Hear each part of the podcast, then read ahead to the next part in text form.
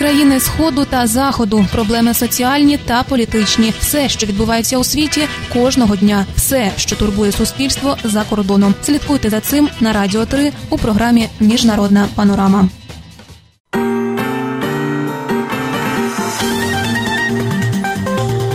Новини Радіо Свобода. Коротко про головне на Донбасі загинув один поранені шестеро українських воїнів. У Києві продовжать суд щодо запобіжного заходу на Сірову. Росія засіхає на свободу віросповідання, твердить урядова комісія США. Далі докладніше. У зоні бойових дій 26 квітня загинув один поранені шестеро українських військових. Повідомляє штаб української воєнної операції на Донбасі. Підтримувані Росією бойовики здійснили 47 обстрілів позицій збройних сил України. Йдеться у ранковому зведенні. За даними штабу, заборонені мінськими домовленостями види озброєнь, зокрема 120-мм міномети, сепаратисти застосували на всіх оперативних напрямках. У ранковому зведенні українські військові також наводять дані про втрати серед бойовиків. За даними розвідки штабу АТО, внаслідок адекватної відповіді противнику вогнем подовж 25 та 26 квітня знищено трьох російських найманців, ще сім бойовиків незаконних збройних формувань поранено заявив речник штабу АТО Ярослав Чепурний. Підтримувані Росією бойовики не часто згадують про свої втрати у публічних повідомленнях. В угрупованні ДНР українських військових звинувачують в обстрілах на околицях Донецької Синуватої Горлівки та на півдні контрольованої сепаратистами території 26 квітня. У соціальних мережах представники угруповання ЛНР інформували про небезпеку внаслідок мінометних боїв на лінії Первомайськ, Кадіївка, Ірміне. На засіданні тристоронньої робочої групи у мінську заслухали попередній звіт керівника спеціальної моніторингової місії ВСЄ Артугрула Пакана про розслідування інциденту 23 квітня на Луганщині. Повідомила речниця представника України у групі Леоніда Кучми Дарка Оліфер. За її словами, найближчим часом домовились продовжувати роботу безпекової групи. 25 квітня місія ОБСЄ оголосила про відновлення роботи патрулів на сході України по обидва боки лінії розмежування, яку припинили припинили після підриву автомобіля з представниками місії. Інцидент трапився вранці 23 квітня у районі села Пришиб на контрольованій угрупованням ЛНР частині Луганщини. Згідно з повідомленням місії, загинув один госпіталізовані двоє членів патруля місії.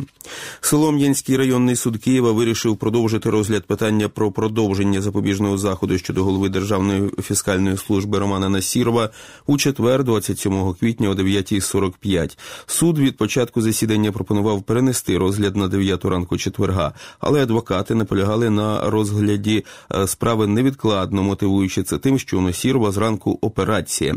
Утім, суддя, вислухавши аргументи сторін, все ж ухвалив рішення про перенесення розгляду на ранок четверга.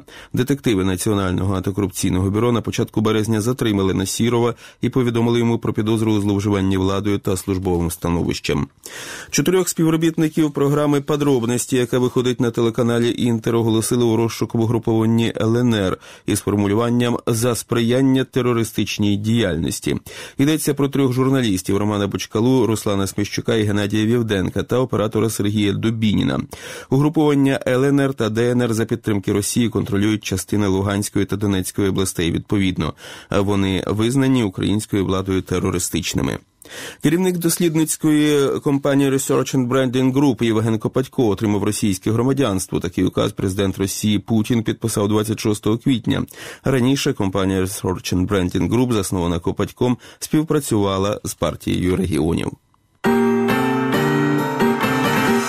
Радіо Свобода про події у світі. Комісія США з міжнародної релігійної свободи рекомендувала визначити Росію країною, що викликає особливе занепокоєння в питанні гарантування свободи віросповідання. В оприлюдненні 26 квітня щорічній доповіді комісія вперше включила Росію до числа таких країн поряд із 15 іншими державами. Фахівці назвали Росію унікальною серед країн з релігійною несвободою, оскільки лише вона цитата розширила свою репресивну політику на територію сусідньої держави. Таким чином автори доповіді вказали на незаконність незаконну анексію Москвою Кримського півострова України.